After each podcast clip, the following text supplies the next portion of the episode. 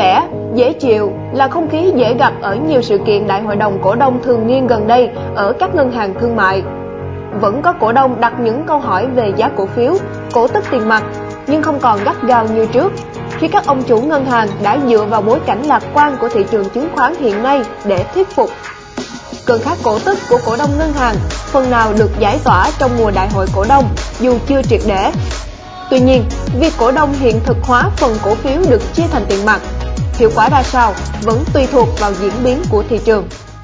Kính chào quý vị, năm 2020 chứng kiến cơn khát cổ tức của các cổ đông ngành ngân hàng khi các đơn vị hoạt động trong lĩnh vực này liên tục khất việc chia cổ tức, thậm chí có đơn vị kéo dài đến gần một thập kỷ.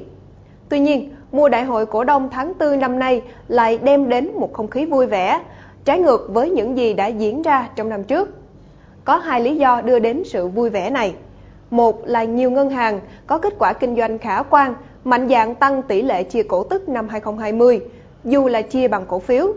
Hai là mặt bằng chung giá cổ phiếu ngân hàng tăng vọt trong hơn một năm trở lại đây. Hãy cùng Sài Gòn Times News phân tích sâu hơn vấn đề này. Mới đây, Ngân hàng Quân đội quyết định chia cổ tức năm 2020 với tỷ lệ 35% bằng cổ phiếu, tăng mạnh so với con số 15% của năm 2019. Trong khi đó, thị giá cổ phiếu MBB của ngân hàng này tính đến thời điểm cuối tháng 4 đã tăng gần 2,2 lần so với cùng kỳ, lên tới hơn 30.000 đồng một cổ phiếu. Ngân hàng quân đội không phải là ngân hàng duy nhất đem lại niềm vui cho cổ đông. Có thể điểm danh thêm các ngân hàng như MSB, ACB, OCB, VIB. Điểm chung của những ngân hàng này là tỷ lệ chia ở mức cao, nhưng kèm theo đó là tăng vốn khủng. Tin vui cho cổ đông ngân hàng đã xuất hiện, nhưng không phải ngân hàng nào cũng giải được cơn khát cổ tức cho cổ đông. Điển hình như Techcombank vẫn quyết tâm giữ lại phần lợi nhuận trong suốt 10 năm qua, hay VPBank trong năm nay tiếp tục không chia cổ tức để giữ vốn cho phát triển kinh doanh. Vietbank và Sài Gòn Bank cũng nằm trong số các ngân hàng không chia cổ tức trong năm nay, dù tài liệu ban đầu dự kiến tỷ lệ chia cổ tức là 5%. Ở trường hợp của TPBank, Hội đồng quản trị còn mạnh dạn bỏ ngỏ kế hoạch chia cổ tức, dù năm ngoái ngân hàng này chia với tỷ lệ 20%. Một vài ngân hàng vẫn đặt vấn đề chia cổ tức ở thị tương lai. Cụ thể, ông Dương Công Minh, Chủ tịch Hội đồng Quản trị Sacombank đặt kỳ vọng đến năm 2022 hoặc đầu năm 2023, ngân hàng có thể chia cổ tức khi trở về trạng thái bình thường sau giai đoạn tái cấu trúc 5 năm. Hay tại Eximbank, tài liệu họp đại hội cổ đông thường niên năm nay cho biết Hội đồng quản trị đặt vấn đề chia cổ tức với tỷ lệ 18% vì đã tất toán hết nợ xấu với trái phiếu VAMC. Nhưng đó chỉ là đề xuất vì cho đến nay ngân hàng này vẫn chưa thể tổ chức thành công đại hội cổ đông. Dù là chia hay không được chia cổ tức, câu chuyện thị giá cổ phiếu cũng trở thành điểm mấu chốt để các lãnh đạo ngân hàng cổ vũ tinh thần cho cổ đông. Theo đó, các lãnh đạo ngân hàng thuyết phục rằng cổ đông có thể hiện thực hóa phần cổ phiếu được chia thành tiền mặt trong bối cảnh thị trường chứng khoán đang thuận lợi. Như trường hợp thị giá LPP của Ngân hàng Liên Việt Postbank tăng gấp 3 lần trong năm qua. Cổ đông ngân hàng tại đại hội còn nhiệt liệt ủng hộ kế hoạch chia cổ tức bằng cổ phiếu với tỷ lệ 12% mà hội đồng quản trị đưa ra. Một cái nền kinh tế mà có ngân hàng mà tạo ra lợi nhuận vượt trội hơn so với các cái doanh nghiệp đó là một điều nó không có tốt cho nền kinh tế về mặt chung và dài hạn tuy nhiên trên thị trường chứng khoán thì các cái cổ phiếu ngân hàng vẫn là tấm điểm có tỷ trọng vốn hóa cao. Và với cái kết quả kinh doanh trong mùa covid mà nó đã mang lại cái lợi nhuận tốt như thế, nó được hưởng lợi từ cái chính sách, đặc biệt là chính sách tiền tệ. Khi chính sách tiền tệ của ngân hàng nhà nước lại áp trần, huy động, cho nên là cái chi phí vốn của cái hệ thống ngân hàng nó rất thấp. Trong khi đó, họ ứng xử với cái nền kinh tế là các cái doanh nghiệp, là khách hàng của họ, thì họ ứng xử trên cái cơ sở là giảm năm phần trăm cái đó nó đưa đến là một cái bức tranh chung nguyên cả năm vừa qua. Dẫn đến cái kết quả kinh doanh của ngân hàng vượt vượt trội hơn sau các ngân hàng khác. Đó là điểm thứ nhất. Cái điểm thứ hai, đó là vì cái lãi suất tiền gửi vào ngân hàng nó thấp quá cho nên người ta sẽ đưa đến là những cái người đầu tư họ suy nghĩ một cách đơn giản. Nếu tôi bỏ tiền vào doanh nghiệp thì chấp nhận độ rủi ro cao, nhưng mà tôi bỏ vào ngân hàng thì cái mức độ rủi ro phá sản nó rất là thấp. Tính đóng vai trò là một cái cổ đông của ngân hàng đó thì tôi nhận được một cái tỷ suất cổ tức cao. Bởi vì lợi nhuận nhiều chi trả cổ tức sẽ sẽ cao. Và ngân hàng sẽ không kẹt về tiền. Cho nên đó là cái tâm lý nó đưa đến là f không là những cái người gửi tiền vào ngân hàng đó, họ sẽ chuyển dịch vai trò từ một người gửi tiền sang một người cổ đông. Cái thị trường mà như Việt Nam thì sau những cái đợt tăng trưởng, nó sẽ gặp một số cái rủi ro rủi ro về mặt chính sách, đặc biệt là chính sách. Cho nên ví dụ tăng trưởng tín dụng nóng trong một số cái ngành, nó sẽ là một cái cái, cái, cái, cái, cái, giống như là một cái à, tác động của của chính sách. Nó đối với cái độ nhạy cảm của cổ phiếu trong ngành này nó rất là cao. Dẫn đến là những cái nhà đầu tư luôn luôn đặt mình vào một cái vị trí là là tìm kiếm những cái cổ phiếu ngân hàng có thanh khoản. Để khi có những cái rủi ro nó xảy ra thì người khách hàng trong lịch sử cái cái rủi ro chính sách tiền tệ mà tác động lên hệ thống ngân hàng nó rất là lớn. Và cái tổn thương lớn nhất vẫn là tổn thương của người cổ đông. Nên nó là một cái cảnh báo các nhà đầu tư F0 Tuy nhiên, cổ phiếu nào tăng nóng cũng sẽ cần thời gian điều chỉnh. Áp lực cho giá cổ phiếu ngân hàng cũng sẽ sớm xuất hiện khi hàng trăm triệu cổ phiếu trả cổ tức được đưa ra thị trường.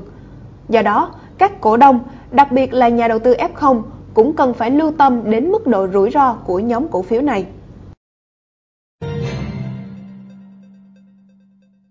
Phần tiếp theo của bản tin Sài Gòn Times News ngày hôm nay, xin mời quý vị cùng điểm qua một số thông tin kinh tế đáng chú ý đăng trên Kinh tế Sài Gòn Online. Mỗi ngày có gần 430 doanh nghiệp đóng cửa. Trong 4 tháng đầu năm, có 51.496 doanh nghiệp ngừng hoạt động, tăng 23,3% so với cùng kỳ năm ngoái. Bình quân mỗi ngày có đến 429 doanh nghiệp rời khỏi thị trường. Có 28.349 doanh nghiệp tạm ngừng kinh doanh, Số lượng doanh nghiệp tạm ngừng kinh doanh này tăng ở tất cả 17 lĩnh vực.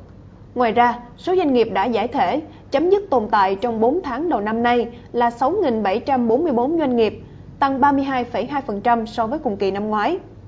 Theo các doanh nghiệp, bạo bệnh do đại dịch Covid-19 gây ra trong 3 đợt đầu chưa kịp hồi phục, nay lại tiếp tục gánh chịu đợt dịch thứ tư, khiến không ít trong số họ không còn đủ sức cầm cự.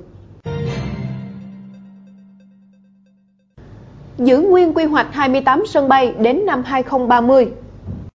Cục Hàng không Việt Nam đã hoàn thành báo cáo thẩm định quy hoạch hệ thống cảng hàng không, sân bay đến năm 2030, tầm nhìn đến năm 2050. Theo đó, Cục Hàng không giữ nguyên số lượng quy hoạch là 28 sân bay trên cả nước từ nay đến năm 2030 như quy hoạch phát triển giao thông hàng không được chính phủ phê duyệt cách đây 4 năm. Điều này đồng nghĩa với việc không điều chỉnh quy hoạch không tăng số lượng hay thay đổi quy mô của nhiều sân bay như các địa phương liên tục đề xuất trong thời gian qua.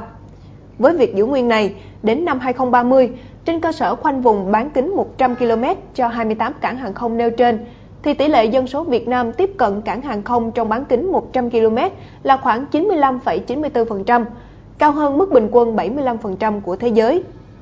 Như vậy, đến năm 2030, các sân bay toàn quốc có thể đáp ứng được 278 triệu hành khách trên năm, tăng trung bình 8,1% mỗi năm và đáp ứng sản lượng hàng hóa 4,1 triệu tấn, tăng 10% mỗi năm.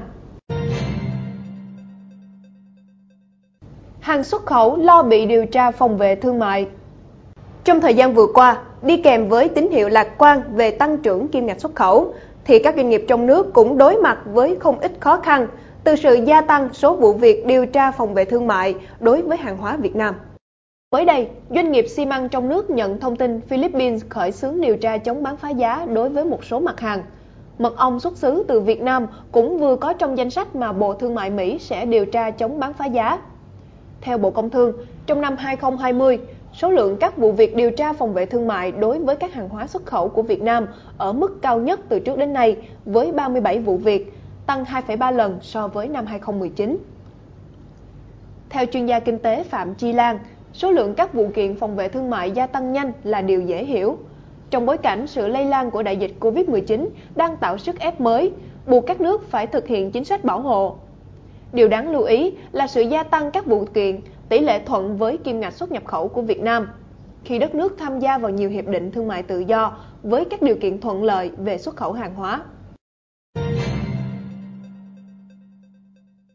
Bất chấp Covid-19, dòng tiền đổ vào startup Việt Nam vẫn tăng. Theo báo cáo của Nextran Việt Nam, trong 3 tháng đầu năm 2021, có tổng cộng 16 thương vụ đầu tư vào các startup Việt Nam với tổng giá trị nhận đầu tư khoảng 150 triệu đô la Mỹ, tăng 34% so với cùng kỳ năm ngoái. Con số này chưa tính đến các khoản đầu tư không được công bố. Hầu hết các thương vụ gọi vốn vẫn thuộc vòng hạt giống và Serie A, chiếm 69% trong tổng số thương vụ đầu tư. Mảng công nghệ tài chính được các nhà đầu tư quan tâm nhiều nhất, chiếm tới 4 thương vụ. Các mảng tiếp theo là giáo dục, logistics, chăm sóc sức khỏe và bất động sản. Ông Hirai Shinji, trưởng đại diện tổ chức xúc tiến thương mại Nhật Bản JETRO tại thành phố Hồ Chí Minh chia sẻ, thời gian gần đây, các nhà đầu tư Nhật Bản rất quan tâm đến các nhà khởi nghiệp, những doanh nghiệp phát triển về công nghệ, kỹ thuật ở Việt Nam để tìm cơ hội hợp tác đầu tư.